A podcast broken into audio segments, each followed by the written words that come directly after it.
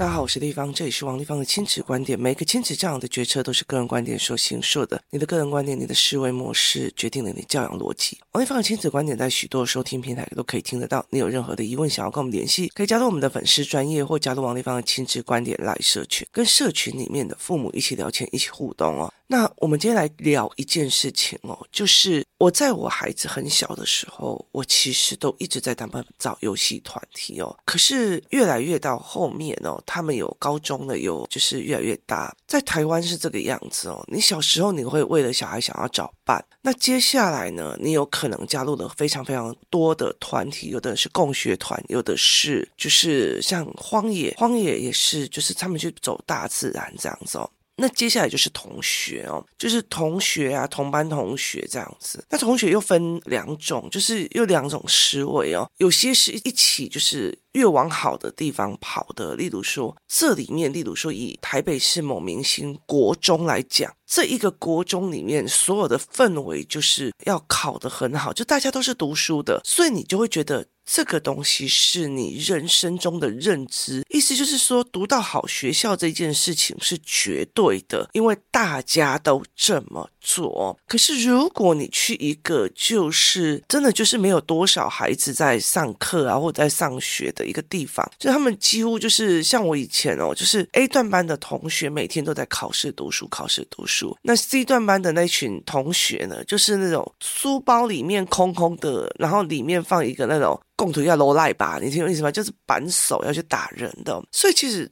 状况是完全不一样。可是你的环境决定了你的认知哦。可是后来你会慢慢的发现，在这一个年代里面，孩子的同学跟朋友越来越少哦，越来越少。我有一天哦，其实就是滑手机的时候，我就看到了一个影片哦。那我看到的这个影片，其实在中国大陆有很多类似哦，或者是在那个网络上有很多这种影片，因为中国很多的人是从乡下或山里面去大城市打拼的，所以他们有可能就是在吃饭的时候有没有，然后拿个手机假装自己在过生日，然后告诉远方的亲人说，有我吃得很好，我今天在过生日这样子，甚至他们会跟对面的人借一碗面来拍影片，就是直播给他自己自己的爸爸妈妈看，就借拍一下菜这样子哦。他们有很多很多的类似这样子，然后有些人看到他们这样子就会诶送他两盘菜啊或干嘛这样。那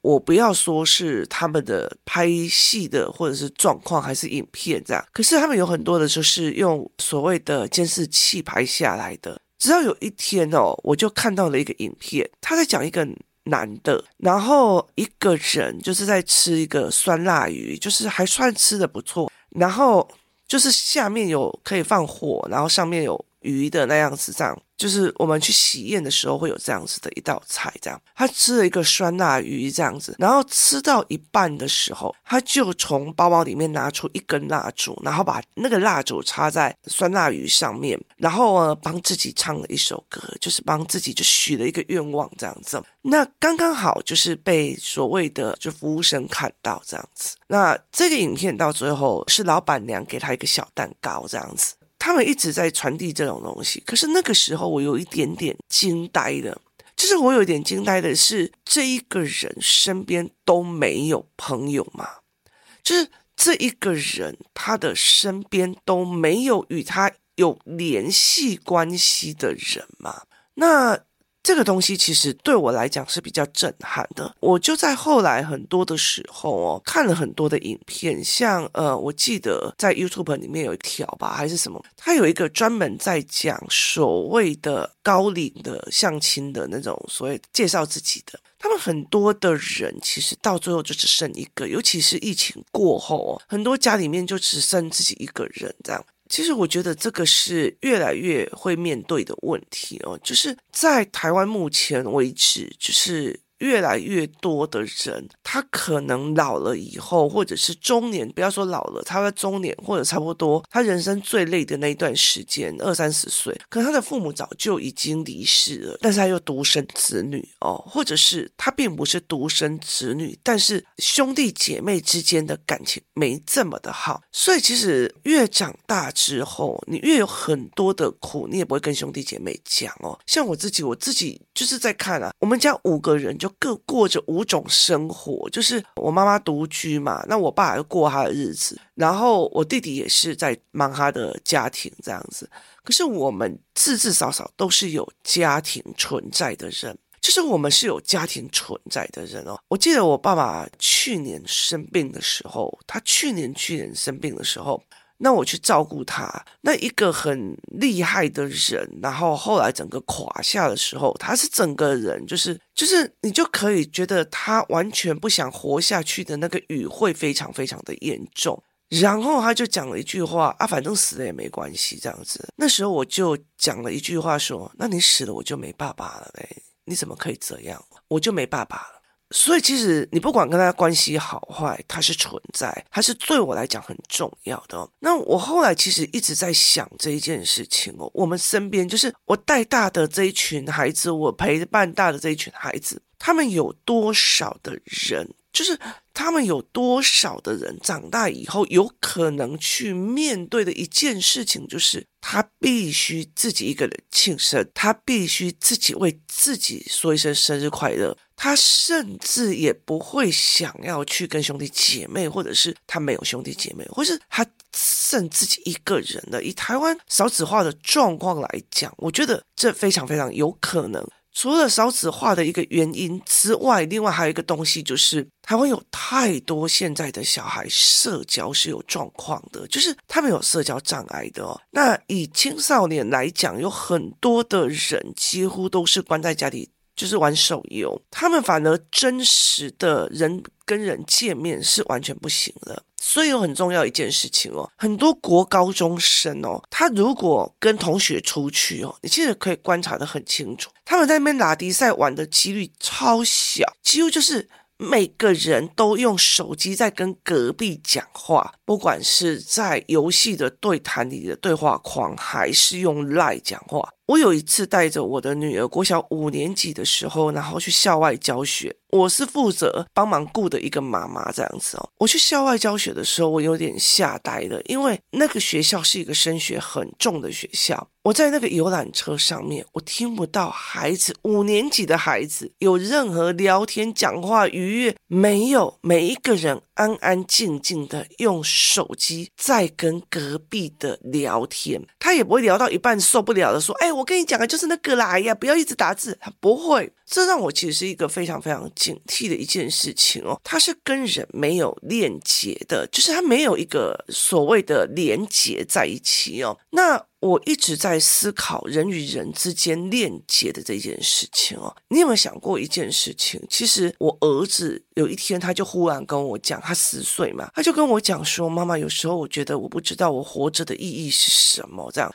然后我讲这件事情的时候，呃，工作人员说，哈，你儿子会问这种事情哦。那其实如果来上过我实体课的人，大概知道我儿子的状况，他是一个就是就是一个佛学专家这样子哦。那他就讲了这一句话，然后我就看着他，我就跟他讲说，孩子，我告诉你哦，妈妈在十岁的时候也不知道自己为什么活着，我的人生定义到底是什么，就是老天也不会跟你讲说你出来然后就噔噔，这是你的指令这样子，不是哦。然后我就跟他讲说，我越走到越后面我做的越毛。他就问我说为什么，我就说我后来会发现我人生很多的经历，我人生很多经历，包括我例如说嗯，我之前有讲到我带小孩子去看娜娜区，然后去怎么去告诉他们情色的产业是怎么做的，怎么引导他们去观察跟思维。我就跟他讲说，其实我也没有意识到我那时候进去的那个公司，然后我跟了很多的传产产业的老板在聊天的过程的这一个所谓我懂他们思维面向的这件事情，到最后会在几十年之后去影响我带孩子孩子怎么去看情色产业这件事情。所以你就会了解老天爷的铺陈其实是很特别的这样子。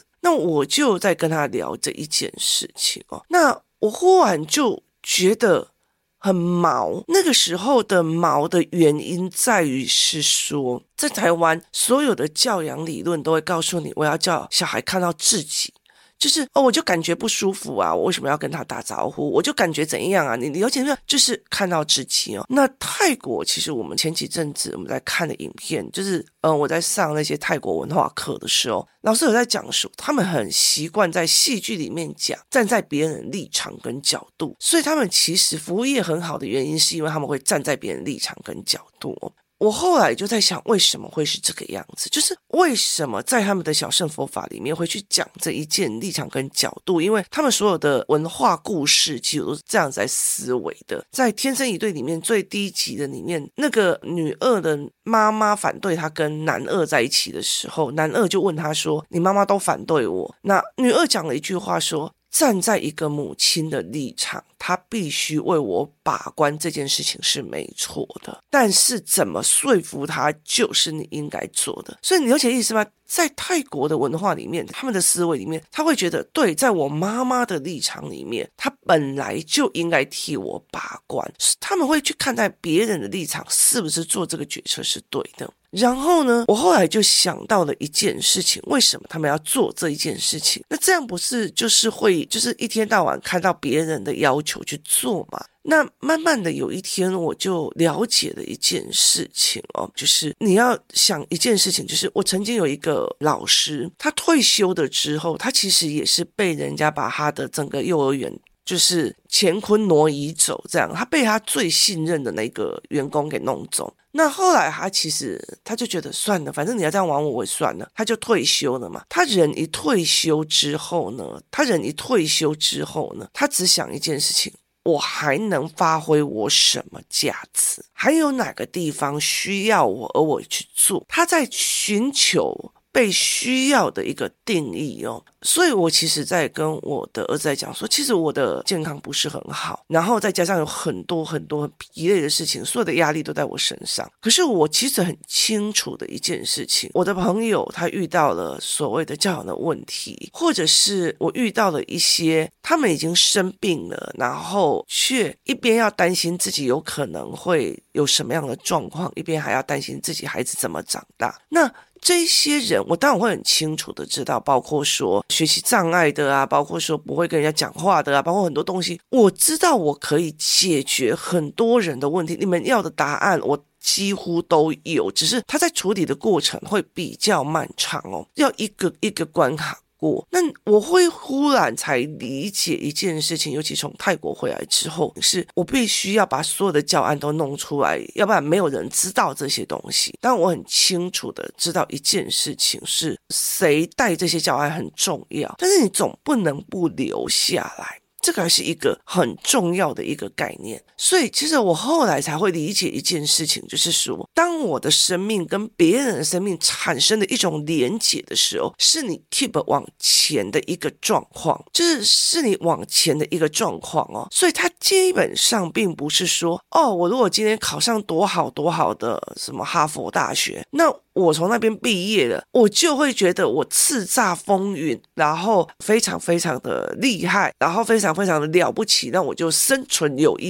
义哦。那你去看哈佛有很多的学生，包括他们的心理智商是非常非常的有名的，然后加上例如说以北大来讲，北大我之前有讲他们空心症的论点，他们其实有好多上北大的人，他们用尽了方法想要自杀，那个就是你把它变成一种条件式的存在意义，当这个东西达到了之后，我就没有那个意义了，而不是一个以人为链接的一个状况。就是例如说有些人就会跟你讲说，你不要这样想不开，你还有孩子呢。就有很多的人他生存下去的一个原因，就是还有人需要我，就他生存下去的一个状况是，哦，我不能自杀，因为佛法说什么，因为宗教说什么，他是跟人跟法的链接，就是它连在一起的，它连在一起的，而且还去寻找这个意义的。所以以教会来讲，其实像我的堂妹她前阵子才过世哦，那那个时候其实我去参加葬礼有点蛮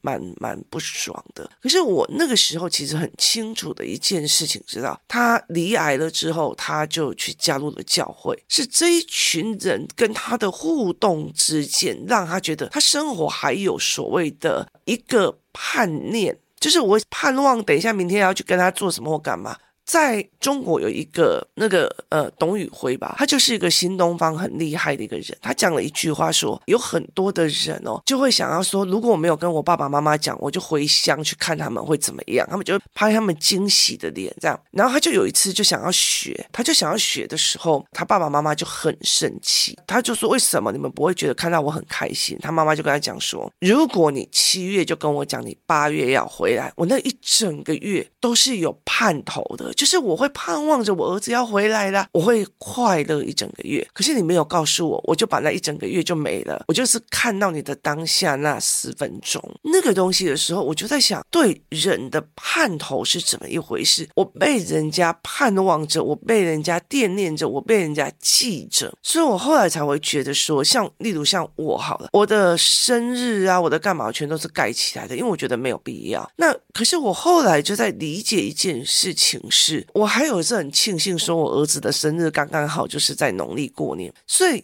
我就觉得你就不用去那么多的仪式化。可是我那一天看到那个人一边看着鱼然后一边拿出蜡烛的时候，我就在想说，他跟人的链接在哪里？就是他跟人的链接在哪里？他连打个视讯电话他都没有办法。那我们的小孩是不是也是这样？你自己想看看，他们从两三岁就进去了幼儿园，然后呢接下来就是一直国小，早八晚四，或者是早七晚五，甚至到了八九点他们才回到家里面。在台北市八九点看到才从安亲班或者阿公阿嬷家被妈妈牵着手带回家的人有多多？他们怎么会有一个自由游玩的时间？他们怎么会有怎么选择朋友的思维？他们怎么会去跟人建一个不拘束的连结？所以我觉得这是一个非常有趣的事情哦。那所以学习营的孩子，因为他们学习概念都差不多嘛，所以我们接下来就会开始约他们出来玩啊，或者互动，甚至有时候星期日然后上完围棋课，那群人就是本来在围棋课然后跟我都没有什么关系的，就是这一群孩子，那后来他们都上学习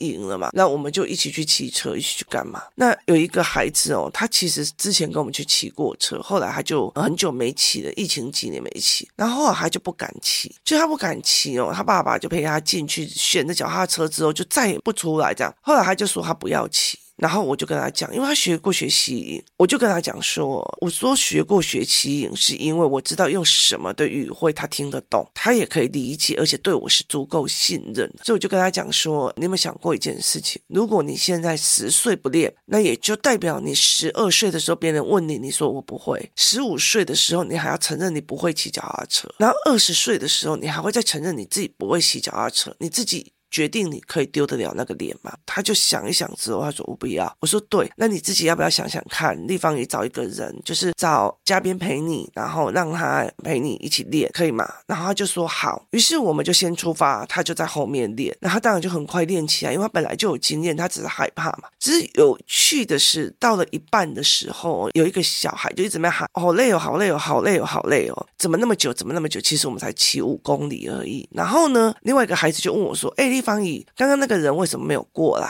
然后我就说因为他骑得比较慢，他要练。然后他就说他不是本来不想骑嘛，那你怎么跟他讲？那这时候一直在喊好累的那一个人，怎么骑五公里就很累的那个人，我就说我就跟他讲啊，如果你以后二十岁的时候还敢跟人家炫耀你只骑脚踏车最多只能骑五公里，还是你要骑二十公里？这时候他们两个人就说哦对，然后两个人就默默回去。接下来我就没有听到那个人在那边喊好累，为什么？因为他是同才，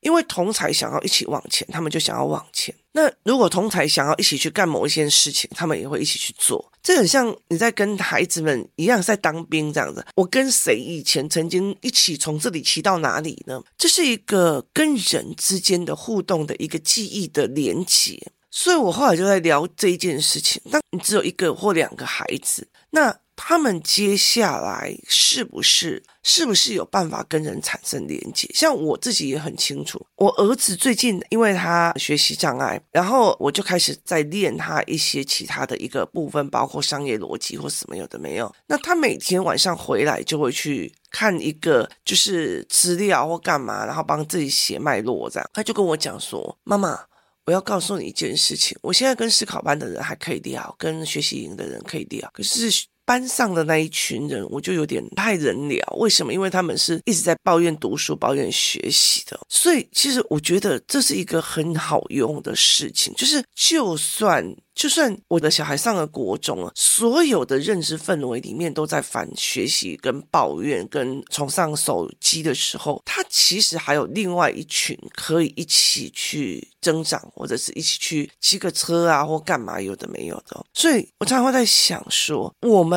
把小孩生出来，然后甚至只有一个小孩或甚至只有两个小孩，我就跟他讲说，你要试着跟各种不同的人一起互动。就是例如说我的女儿不喜欢谁谁谁或哪个人怎样怎样怎样，我觉得每一个人都有他的问题点，每一个人都有他的事情。就是因为这个多元的孩子们，所以你才可以在这所谓的多元里面协助孩子去看各种、哦、啊，反正那个人就这样，反正那个人就这样。有一天我看到一个那个影片呢，一个小女孩帮她的妹妹选了一个娃娃，那个娃娃好恐怖哦，然后她就去送给她妹妹，然后我就给我儿子看，那因为我儿子看得到那个啊，然后就啊尖叫，他就觉得那个是什么样的东西，他就跟我讲说，妈妈，你帮我传给谁？然后我就说为什么？他说因为我看得到，所以我觉得很可怕，我想要看他们看不到的人看到会不会觉得很可怕。然后呢，我就传给他，然后就问他妈妈说他的反应是什么，他就说从第一眼开始开始骂脏话，骂到后面这样子。那你就会知道说，我的儿子已经开始去揣摩了，每一个人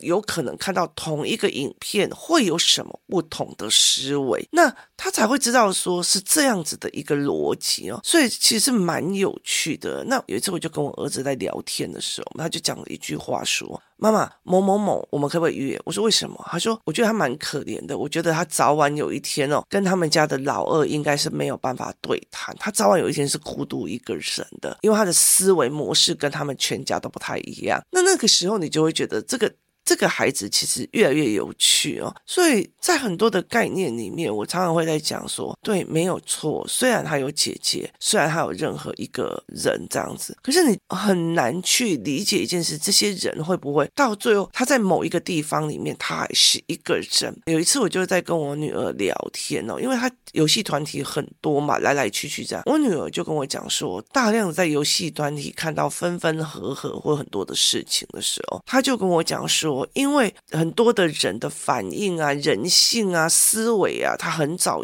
就看得很透了，所以他就觉得我跟你相遇我就玩得很开心，我就跟你 OK 的很好这样，那呃，一离开就算只有我一个人我也很 OK 这样子，甚至我想要去找人的时候我就可以随时就找到人聊天，像我就是随时去路边啊跟买菜的就可以聊起来这样。他就说我就是想要跟妈妈这样子的一个，就是你不会觉得被这个世界遗弃了，你也不会觉得你就是孤单一个人，你甚至不会有一个机会就觉得你今天如果躺在这里人不见了不见了，或许要好久好久才有人发现。我觉得那个就是人的链接。我现在才知道了解的一件事情，为什么为什么泰国人会让你说，哎，我要站在别人的立场去想，因为当你站在别人的立场想的时候，你就会了解说，哎，原来他在做的某一些是在帮我而产生链接。当我在做 podcast 的时候，或者是我在做教案的时候或干嘛的时候，就例如说我最近在做可信度的教案，或者是说我今天在做难免的教案，甚至我在做立场跟角色的教案。当某一个妈妈在